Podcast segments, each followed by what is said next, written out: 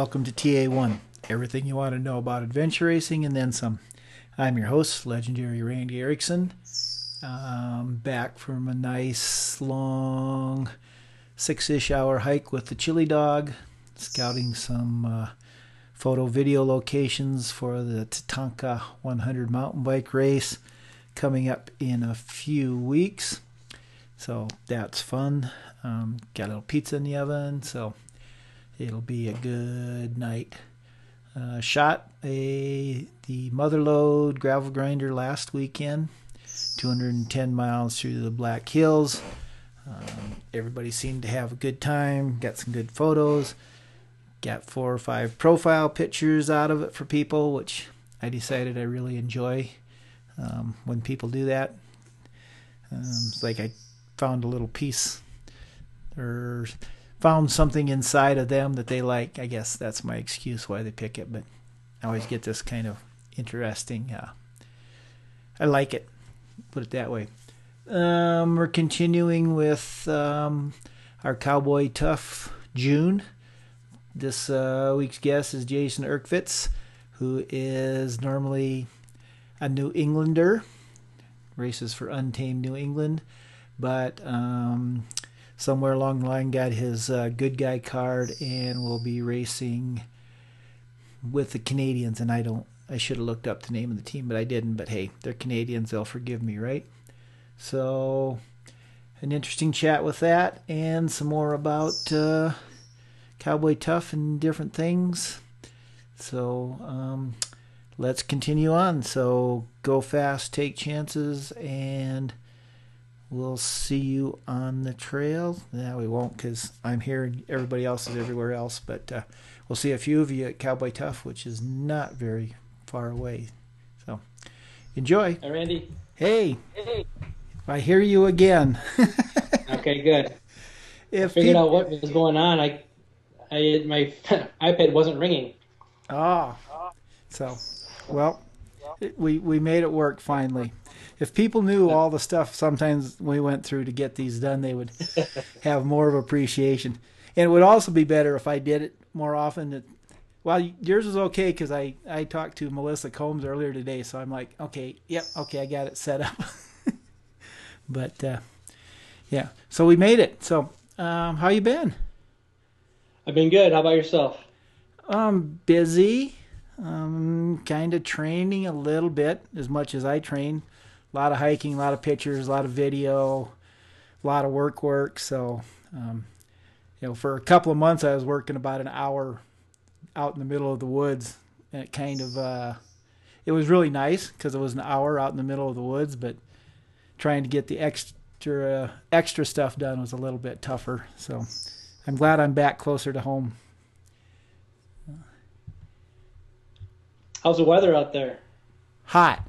It's like today has been like the, like feels like the first day of summer. It's, it's probably 80. Um, Chili and I just came in and it was like uh, we were sweating. It feels great. how about Yeah, how about at your that, place? That weather on had that weather on Saturday. It was 80, 80 something degrees and humid. Yesterday it was 45 and rain. You know that uh, that sounds like the Black Hills. Yeah. Although we've had so much rain that um, I mean, literally everything's flooded. The uh, Pactola Lake, which is just kind of down the road from our house, it's coming in at uh, 700 CFS, and all they can let it out is at, at 500. So it's probably two feet higher than I've ever seen it in my whole life. And but but it's really cool because you know you're out walking in the woods, and all of a sudden there's like water coming out of the ground just like gushing. so it's uh, kind of cool from that point of view. But I'm ready for summer. Yeah, I'll be here before you know it, that's for sure. It is. Well, you know, it's only 45 days to Cowboy Tough. Yeah, it's uh, I try to get out in the heat as much as I can, but uh, I have to pick and choose when that's available, I guess. That's true. Well, you know, and then again, of course, it's uh, Wyoming, and it probably is not going to snow on us, but it might. I saw the weather forecast a couple weeks ago. They were getting snow, so it's it's a pretty quick switch they have out there. Yeah, you know, and you're going to be starting out up at uh, in Buffalo at you know pretty good elevation, and then going through the Bighorn should be. You never know, but well, let's say we don't want snow. Yeah, I'd agree with that at that point. Yeah. Um, it's going to be your first Cowboy Tough, right? No, I did it uh, the first year. Did you? Um, yeah, 2013 with uh, Eric Grimm and I and Untamed. Oh, okay. It was a, a two-person team. I could have looked it up, but I was thinking this be your first one. So, um, what is it? Why, why are you coming back? Other than it's a really cool race. Um, well, there was between Wyoming and California, mm-hmm. or I'm sorry, not California, um, Alaska. Oh yeah. And uh, the time commitment for Alaska was a little tougher, I think, with two weeks. Yeah. Um, needed to be set aside for that. Um, Eric was he's got a young family and was going to struggle to to sneak away for that that amount of time. So, yeah, well, I can see that. Yeah, it's a, you know, yeah, well, half the time you can do it in a week, right? Yeah, right. So, um, you know, when I talked to Mark a few months ago, he he indicated that it's probably for the elite teams anyway, so to speak, going to be more of a non-stop race. A little, you know, bring it more into line with World Series. You like that, or did you like you liked more of well, a stage?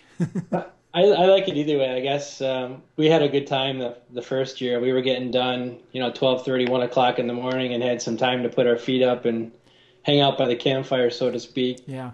Um, but you know, from a a traditional AR point of view, I think I prefer um, going nonstop. Seems to work better for for me anyway. Yeah. Um, to me, I find it hard to get started again. You know, with with you know like a four or five or six hour break just seems like you know your body almost shuts down. I think that's the case if it's a two to three hour break. If mm we, we, were getting, like I said, four to five hours a night, and uh, you know, it's obviously not enough to fully recover. But uh, by the time six o'clock got around, I was pretty much raring to go. It wasn't too bad. So, well, then you should be good. Good either way it comes. We'll see. Altitude could be a could be a trick. So, oh, I'm uh, yeah, I'm at like 750 feet out here. I don't do well at 10,000 feet. Well, you know, it's my philosophy's always been if you're fit, it won't bother you quite so much. Yeah, we'll see. Yeah. So when you in your training, you know, my two broad spectrums are a heart rate guy or a what's over the next ridge guy. Which which kind are you? Oh, I'm a little both, I think. Yeah. Um, I obviously I like to get out and explore. I I print out all the maps of the Bristol Hills and ride down there as much as I can, mm-hmm. try and find new roads that I haven't been on. Um, but I also, you know, within the last couple of years, have I put a power meter on my bike, and I realized, at least in the club races, the guys I was racing against on the road, I was there was something I was missing. They mm-hmm. were making advances that I wasn't making, so I've had to pay a little more attention there on the bike. Um, on foot, I kind of know where I need to be, you know, with long runs and spending time on my feet, wearing the pack around, climbing hills. Um, and I've got some traditional routes that I do down in down in the hills to get to get ready that way. And then, as far as paddling goes, um, you know, we've got a ton of ton of places to paddle around here. We got the Erie Canal, got the Finger Lakes, Lake Ontario. There's mm-hmm. uh, quite a few choices. So there's a pretty decent group of friends I paddle with. We pick a couple lakes or whatever to to get to uh, early on in the season, get some distance in, and then kind of sharpen the knife as the races get closer. Pick up the speed workouts uh, a little more, both on paddling and on on foot, mm-hmm. um, just to get ready for them. Yeah. Um, here's something that I don't know living in a little more populous area, and I suppose there's a lot of private ground and stuff. What's what's the hardest for you to train? I mean, lakes lakes and kayaking seem easy, but I mean, can you find good challenging mountain biking and and you know trails and things like that, or or do you really have to hunt it down? Um, no, it's it's pretty easy actually. Really? Um, it's well, I should say easy. It's 45 minutes from my house. There's Yeah. uh, a ton of seasonal roads that that we can get on with um, thousand foot climbs, so the elevation adds up pretty quickly Yeah. there. Um, you never see single track, solid single track in an adventure race for the most part. Yeah. Anyways, it's usually a jeep track or a hike a bike. Yeah, yeah. So, well, I know I'm I'm a little spoiled since you know I walk out our front door and we've got 250,000 acres of Forest Service land. so, but so you know, kind of you know, to me, it's like almost an extra burden, you know, to have to drive 45 minutes to find a good good area. But um, you do what you got to do, right? Absolutely. When did when did you get uh, started in this little crazy thing we call adventure racing? Uh, I, I think I started in 03. I, uh, I had a short stint in triathlons and realized there was something a lot bigger out there besides uh, the same stale course every every year. So that kind of get me got me interested in adventure races, and I did a couple of stage races um, down around New York City and up in uh, Ontario uh, and Quebec. Uh, Cedar Summit used to come out and do a, a stage race up Mount St. Marie that we did a couple of years in a row. And then from there, um, I did the App Extreme in 05 in Maine, in May, back when racers and uh, and uh, promoters weren't afraid to put long races in the months outside of Jan or June, July, and August. Yeah, So we were up at uh, you know tops of the mountains and you know, two feet of snow, three feet of snow. It was was pretty interesting. Quite an eye opening experience for me. so did you? I mean, was this a lot of a lot of people I talked to are like they do their first one and they're like, oh yeah, this is this is what I've been looking for. Was was that kind of your you know path, or did you grow into it? Well, I like most people, I think had had watched the Eco Challenge races uh, Mhm. on TV, and that was I think what kind of piqued my interest. But I didn't really follow it along. I know I didn't I didn't know that there was races in my area that I could have done. And then uh, I met a couple of guys through triathlons that said, "Oh yeah, we've been doing these races for a while," and showed me that they were you know within a eight hour drive I could do a couple of them. That's kind of how I got interested in it. And uh, the the App Extreme, the first year I did it, we ended up dropping out because I hurt my knee, and uh, I you know it was a long long uh, three days in a row, and I think I dreaded every minute of it. Um, but as soon as I was done, I was like, I got to go back. I can't. I can't finish on a DNF, Yeah. and then from then on, you know, I was uh, I was hooked. So, have, have you always had um, a team, or do you have to kind of pick, find people, and and uh, do it that way? Uh, it's been a little of both. Mhm. When I when I first started, um, there was a, gr- a small group in the area that was doing some races, and I raced with them a couple of times, but they weren't really racing as much as I wanted to. Mhm. So that's when I started to, you know, search the internet and find people that were looking for racers. And I didn't have a lot of experience, but I, that DNF hanging over my head was killing me, so I needed to get to another race quickly and get get that solved. Uh, so I, I did a couple of other races with some folks that I met um, through that channel.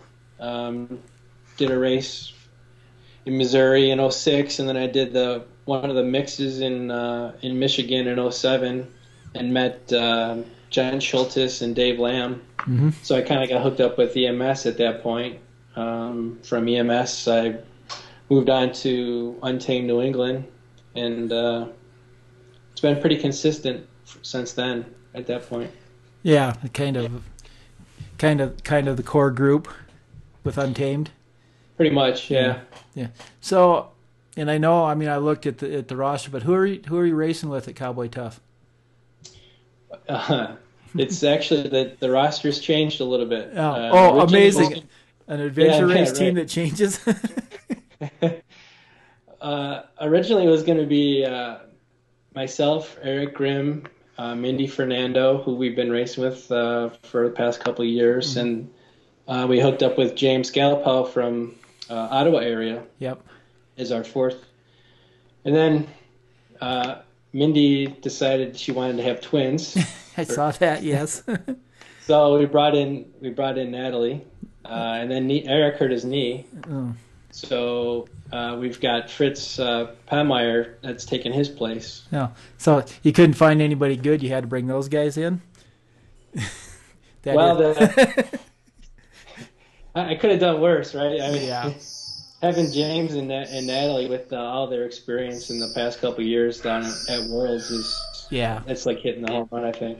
Yeah, that it, and they have the uh, advantage of being really nice people. So, Exactly.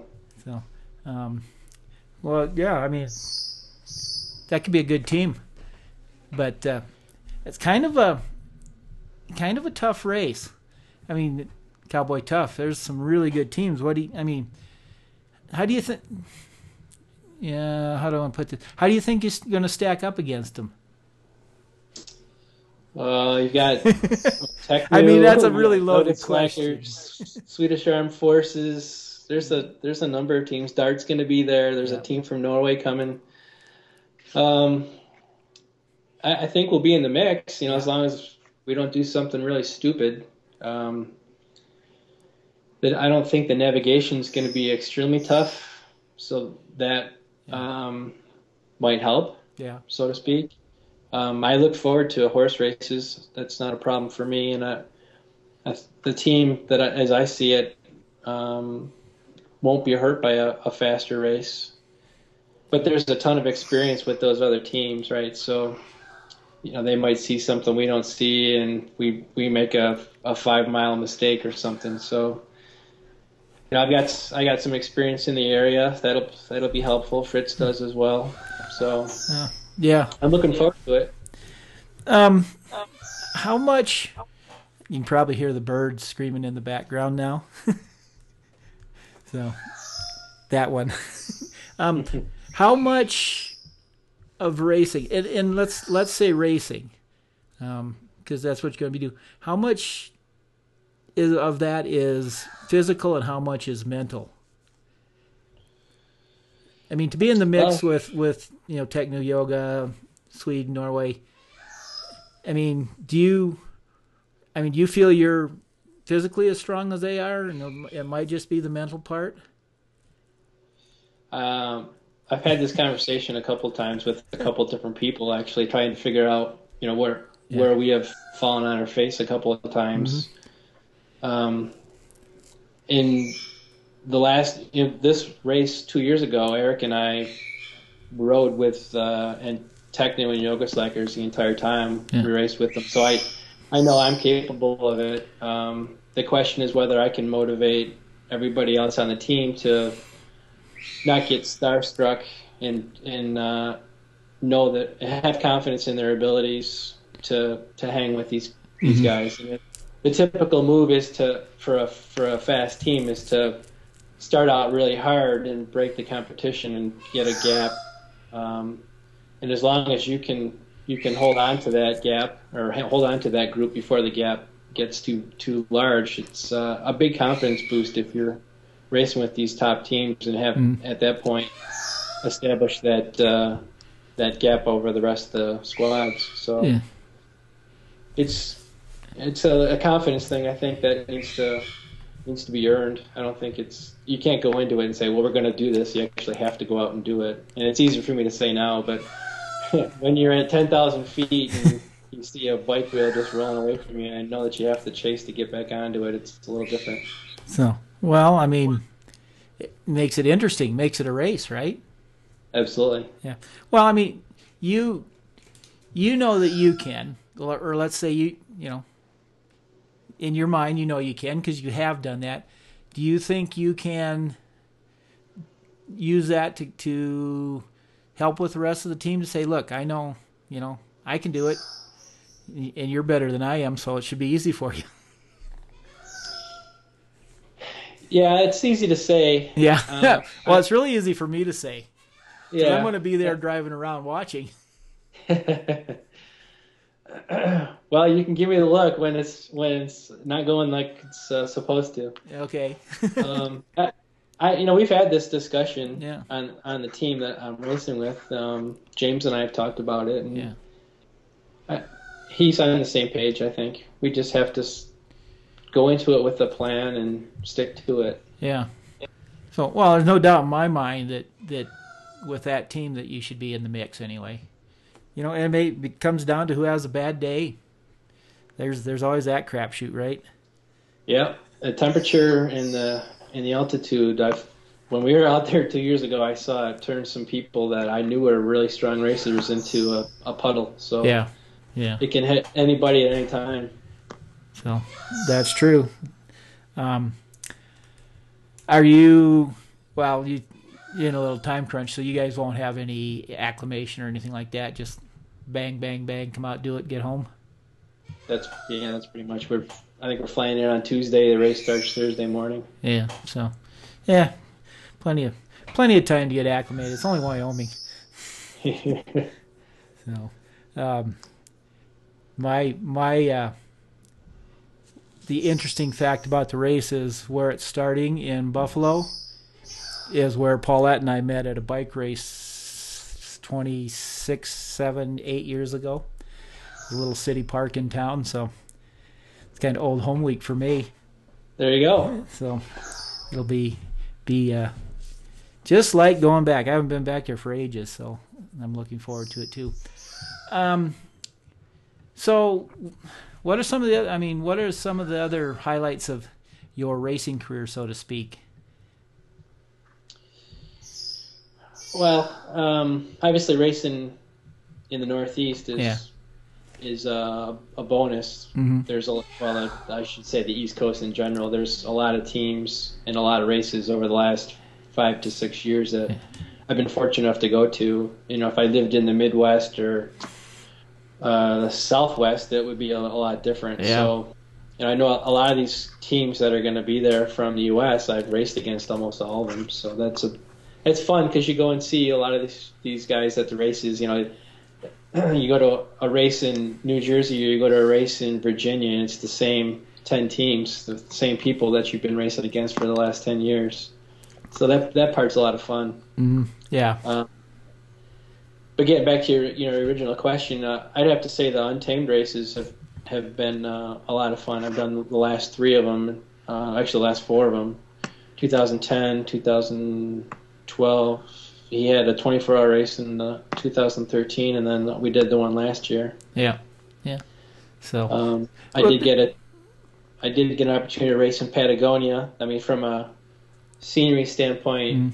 uh, and wilderness standpoint, that's the I think the pinnacle of the sport. I haven't seen too many places better than Yeah. that. That's for are you interested in going back to Patagonia?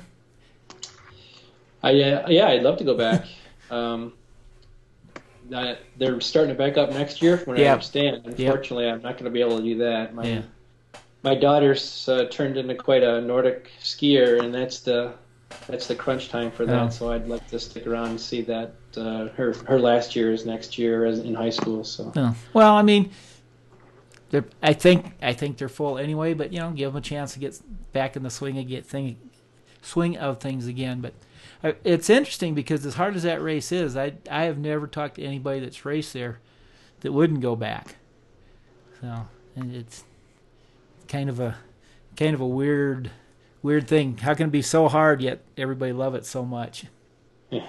well, if you if you can't have a good time looking at that scenery, even if you're if you're hurting, it's around every corner is uh, Mm. is a postcard. Yeah, that's true. Which um, I don't know if you have an answer, but which one of the uh, Untamed was your favorite? Uh, I have to say last year Oh. in the the uh, hundred mile wilderness. I enjoy, I really enjoyed the pack rafting there. It was uh, I think Grant got to a point where he'd he had refined how to use a pack raft in a race. Mm-hmm. Um, and so you had route options. You could carry the thing or you could paddle it, and it was it was not a, totally clear going into it which was going to be faster. And it turns out that you, you could do either option and be just just as fast. So, so yeah, I mean, he got that race wired down. Let's uh, hope he hope he uh, gets done with being burnt out. Does it again, right? I, I, yeah, I, haven't, I haven't talked to him, but uh, uh, he's got a he's got a young daughter, so I'm sure he wants to spend some quality time with her. Yeah, and I just, I mean, it's so hard to put on any kind of a race, let alone when it's you know 200 miles away. I just uh, that and you know Dave doing the race in Alaska just it amazes me how you can uh, almost even physically do that, have the time to do it. So, but yeah, I gotta say, Untamed has always been a one of my favorites to go to. So, I'd like I'd like to go back. Yeah, well, I've got all the maps, so if you want to go, let me know. Okay, we'll just go. Yeah, we'll just let's just pick like the like the six worst legs of the of all three years, and we'll go. We'll just go do those. You go do well, them, and I'll follow you and take pictures. I can tell you what number one is. That was the the end of the uh, that trek last year through that really dense uh, pine needle or pine trees. I think it was the end of the uh, section. Yeah, the, the Abernathy Wilderness. Yep. Yeah.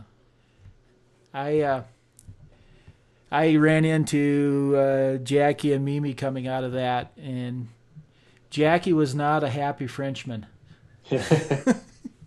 he uh, uh, something about that isn't that is not an adventure race. They don't know what adventure racing is. so I always think something was done right if if if uh, there's that many people that hated it, but there's also that many people that really really loved it. So.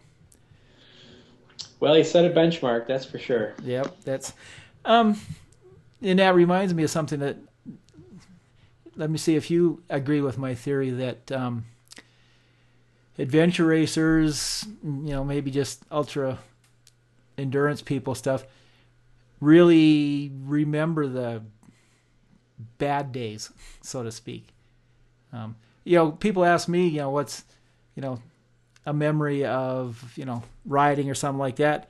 My go-to is the day that we, Paulette and I and a couple other people, we didn't live in the Black Hills. We hadn't moved back here yet, but we were out here and we got caught in a snowstorm, you know, light rain when we started and six inches of snow on the ground when we finished.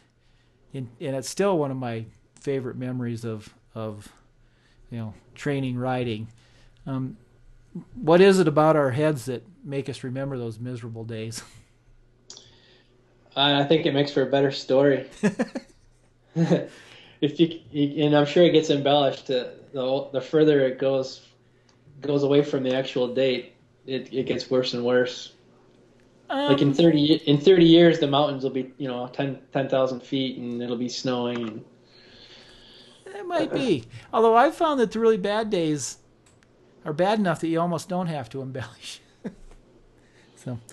Um, well, yeah, you you get the look either way, right? Yeah, I, have learned that. When yeah. people ask me what I did over over the weekend, I just tell them, you know, I rode my bike or I paddled or whatever. I don't tell them how far I went or you know yeah. any of the details because you get the look like, really, why did you do that? Um, I I hear you. You know, Paulette ran the Tahoe 200 last year. You know, 200 mile trail run, and she's stopped telling people that she's done it because she says I just can't. The looks I get, it's like people are just like I have three heads or something. So it's exactly. it's really bizarre that you know people don't even want to drive their car 200 miles and they're like you ran it, but so um well, we're talking about bad things, so that brings me to my stock question: Is uh, what's the best and the worst six hours you've ever had racing? Uh, I think I have to say the the worst six hours would be the that trek in the App Extreme where my knee was acting up. Mm. Um, it was it was pretty painful, and it was cold, and it was raining, but uh, and I knew I knew you know I was really slowing the pace down, um, and then it was going to be really difficult to continue, and then I was going to be letting the team down if we had to drop out. So having that hang over my head was was particularly bad. And then once once we got off that track, we got into a boat and paddled for a number of hours with portaging, and I could I could hardly walk during the portaging, mm-hmm. so I knew it was getting worse. And we had just a, I think it was a 30 mile bike ride to the finish, and uh, I I couldn't get on the bike. Wow. So we had to pull the plug then. That was that was pretty tough. Um, Eric likes to likes to rib me every now and then. So did did you really need to drop out of that race? well, let me before we move on. Um, do you? I mean, do you have regrets that you did? I mean, obviously, you know, it was an injury and you were bad, but um, and I say that because honestly, I've never had dropped out of a race where I regretted it later. Um, so I mean, with a knee, it's pretty obvious. But have you ever had to any other DNFs where later you're like, yeah, man, I should have just kept going?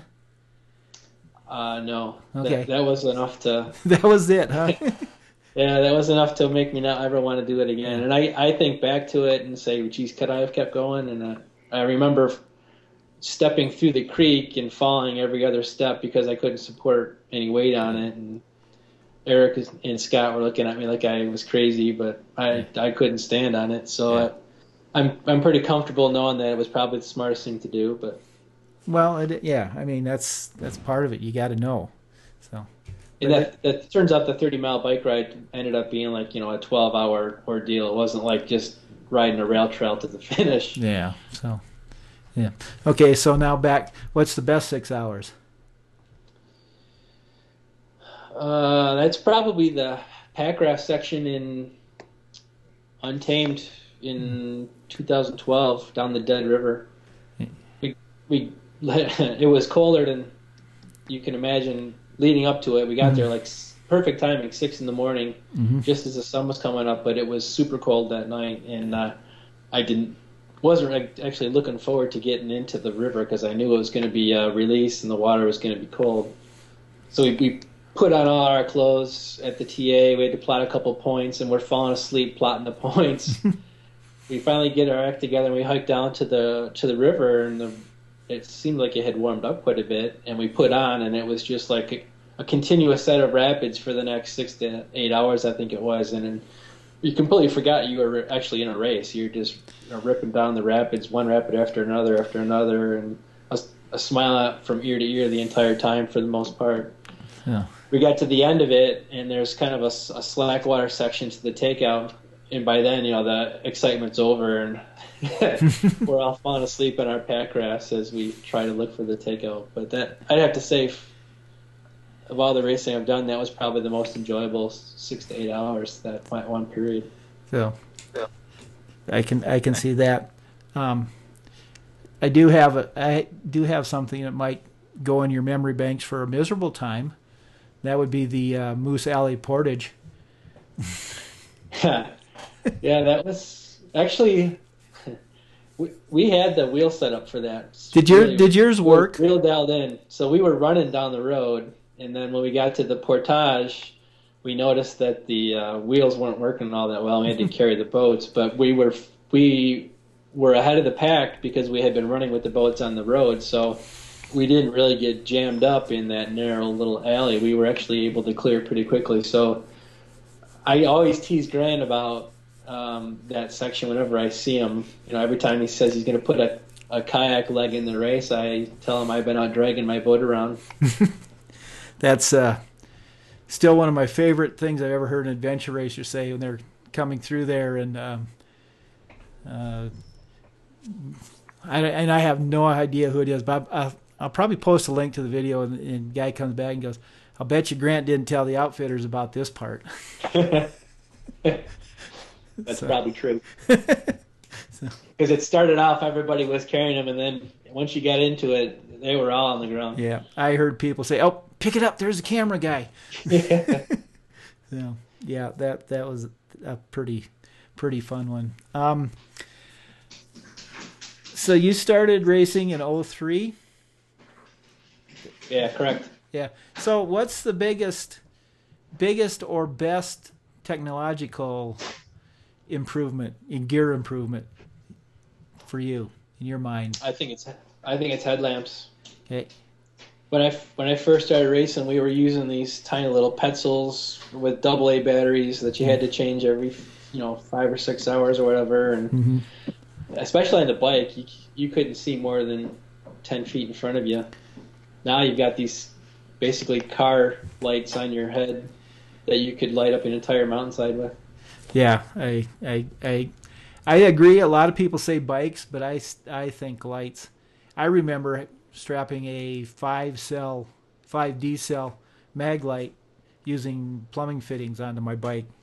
and yeah, and they didn't last very long. So back in the day, but um, so yeah, I, I'm going to agree with you that one. I'm going to say right answer on that one. I need a bell when you, you guys pick the right answer. So, um, so just you know, got a couple more more things here because it's late where you're at, right? Uh, it's not too bad actually. Yeah. Well, I think I think it's almost eight o'clock and I'm ready for bed, so it's got to be late. But um, but I'm a weenie. It's the only trouble with summertime out here. It's like it doesn't get dark till nine thirty. It's like how I, I can't go to bed at nine o'clock. It's still light out. So, but Yeah, uh, that's the problem. It's tough to recover in the summertime because the sun doesn't go down till nine thirty, and it's back up at four thirty. yeah. Um, great when you're great when you're racing. Yeah, that's true. So, um, if you could design a race that would be the absolutely the best race for you, your skills, strengths, weaknesses, what would it be? Mm. Uh, it would have no roads. It hit you know, a lot of cheap, cheap trail. I think I'd like to see m- more uh, challenging navigation. Actually, not that I'm a great navigator, but uh, I think it it separates the the teams, so to speak, when there's long, uh, high risk, high reward legs that you can go on. And a lot of these, especially on foot, a lot of these races now are Rogaine style trekking sections where you're never more than uh, half a kilometer from my road at any one point. Yeah, Um, yeah, and I, I, I think I, I enjoy those types of courses more, where you're, like I said, high risk, high reward. So, you know, if I'm, if I'm enjoying the course, that must mean that it suits me well. yeah.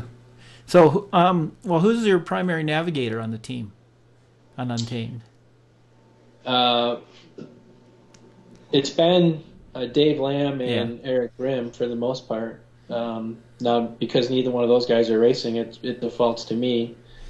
Um, and for uh, Cowboy Tough, we're actually I'm racing under James and Natalie's team. Uh, Okay. It's called uh, Canada AR. So Yeah, yeah. I I, the, uh, I knew that. I'm the I forgot. navigator for that one as well. Okay, so, um, how, how did you learn navigating? It, a tough Uh, question, I know, but it's kind of. Yeah, well, some would say I still haven't learned it. How are you learning navigating? Uh, I belong to the local uh, orienteering club. It's Mhm. always um, been of interest of mine to use a mapping compass. Yeah. So when I learned that there was a club, uh, I joined that.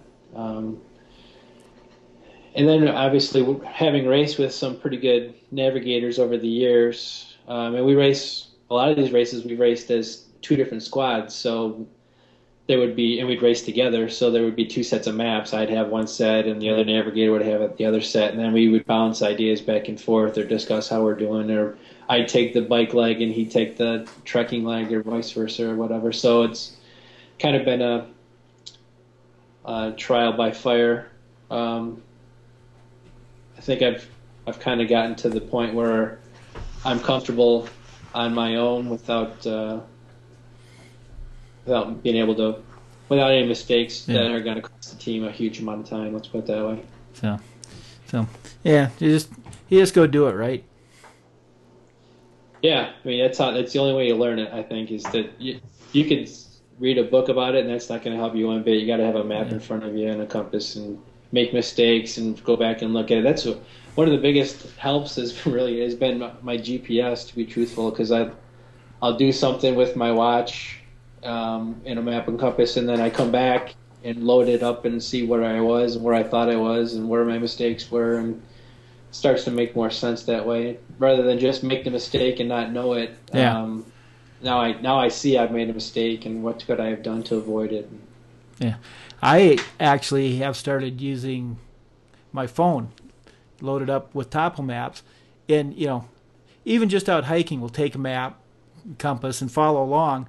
And but you know, if I'm like, okay, I say, okay, I'm I'm here. I, I'm pretty sure, and then pull out the phone and pop it up and drop a pin and says, yep, that's where I'm at, and, or not. because it, it is just that. Um, yeah, you know, instant, almost instantaneous feedback, so you can kind of keep track where you are. But I mean, Sure. I, I spend a lot of time just with a map. You know, even when I'm literally out in our backyard here in the woods, just and and for me, there are times when all of a sudden it'll just it'll just click. I'll be looking at the map and I and I almost see the map on the train. You know what I mean? Does that make Yep. sense? Yep. So, and I think I think really good navigators see that all the time. so Yeah, well, you're always checking. That's that's the one thing I've learned is so if you know you got a turn coming up, don't just wait for the turn. You know, hit your your waypoints along the way. Okay, Yeah. there's that hill, there's that reentrant, there's Mhm. that spur. yeah, That's helpful. yeah. Well, you just learn what it looks like on a map, or what what the map looks like on the ground. Yeah, unless they throw you a screwy scale, then you're then you're done for. Yeah. Our problem around here is like alternating topo maps will be 20 and 40, 40 meter contours. So you'll be working on one map that's 20 and, and you'll look on another one or, or it'll be a, you know, like we have a whole set of Primal Quest maps that are put together and you're like, oh man, that's steep there. Oh, but it gets, you know, you know shallow there. And then you got, got to remember, no, no, no, that's still, that's 40s there. So, um, yeah, paying attention to the scale and the contour would save a lot of uh, mistakes, I think. yeah. So, um, do you have anything else planned after Cowboy Tough? Uh, actually, we're discussing uh, putting a team together for Worlds. Oh. So Uh, James and Natalie and I. So that's that would be good. That's kind of in the works. I haven't done a, uh World Championships. It's on my list of things to do. So, um, no time like the present, I guess. Yeah. Well, um, don't listen to my the, the episode with Melissa Combs on it because she doesn't have much nice to say about the area. if you like water, it, I guess it should be a great race, though. Well, I enjoy paddling. So Forty percent of it's going to be paddling. We'll Yeah. see. Yeah. So but I I was looking at it and I've just I've come to the point that it's like I'm not gonna try to go. If they if they got in touch with me and said you want to come, I'd say yes, but uh, I'm not a water guy. It's probably not quite the right race for me to go shoot. Well, it's going to be tough to get to the interior of it too, from a from a film crew standpoint. I would think there's not a lot of access with roads. Yeah, I think they're going to have to. What they have well, they're just going to have to have boats for for media to follow around. Seems like it's the only way they're going to do it. So Yeah. I think I'll skip this one. I'm waiting. I'm just waiting for one where they speak English. Yeah, you think that'll ever happen? Um, yeah. My theory is Cowboy Tough in two years, Mm, and that'd and, be fun.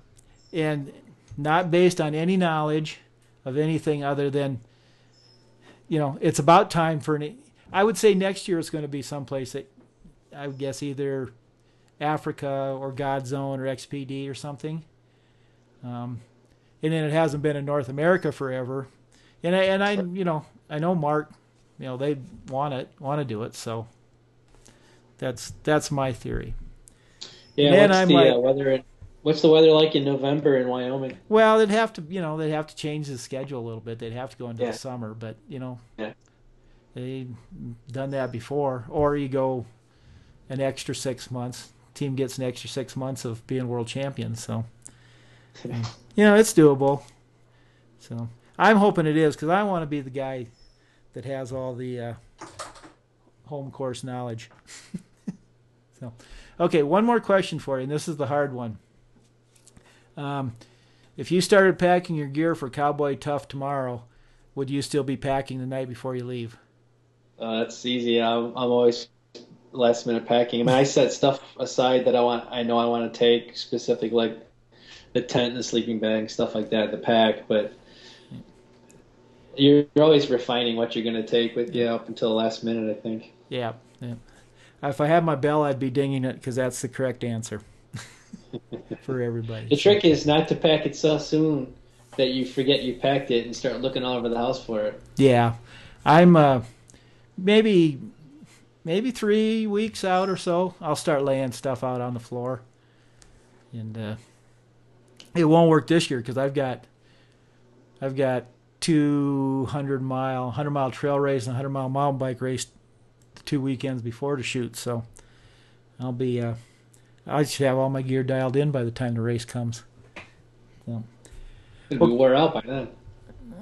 I don't have to do the races, you know. I'm a I'm I just get to drive between all of them. So, and they're both they're both here in the hills. So, actually, both of them are on the Centennial Trail, which is literally 50 feet from our front door. So, I could sit on the porch and film part of them.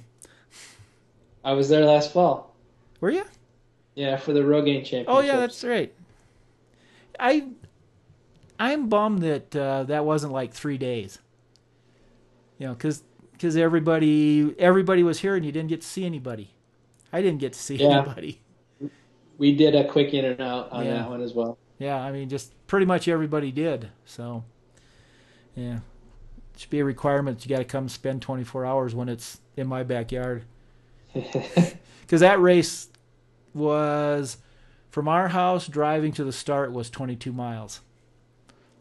So that's we, a pretty neck of the woods. It is. It's really nice. I I uh, can't say I don't enjoy living here. But, so all right, this has been cool. Thank you for spending some time. And, no problem. Thanks, Randy. We'll see you out in uh, Wyoming. We will. And then until then, everybody go fast and take chances, and um, mm-hmm. we'll see you. All right. Thanks, Randy. All right. Bye.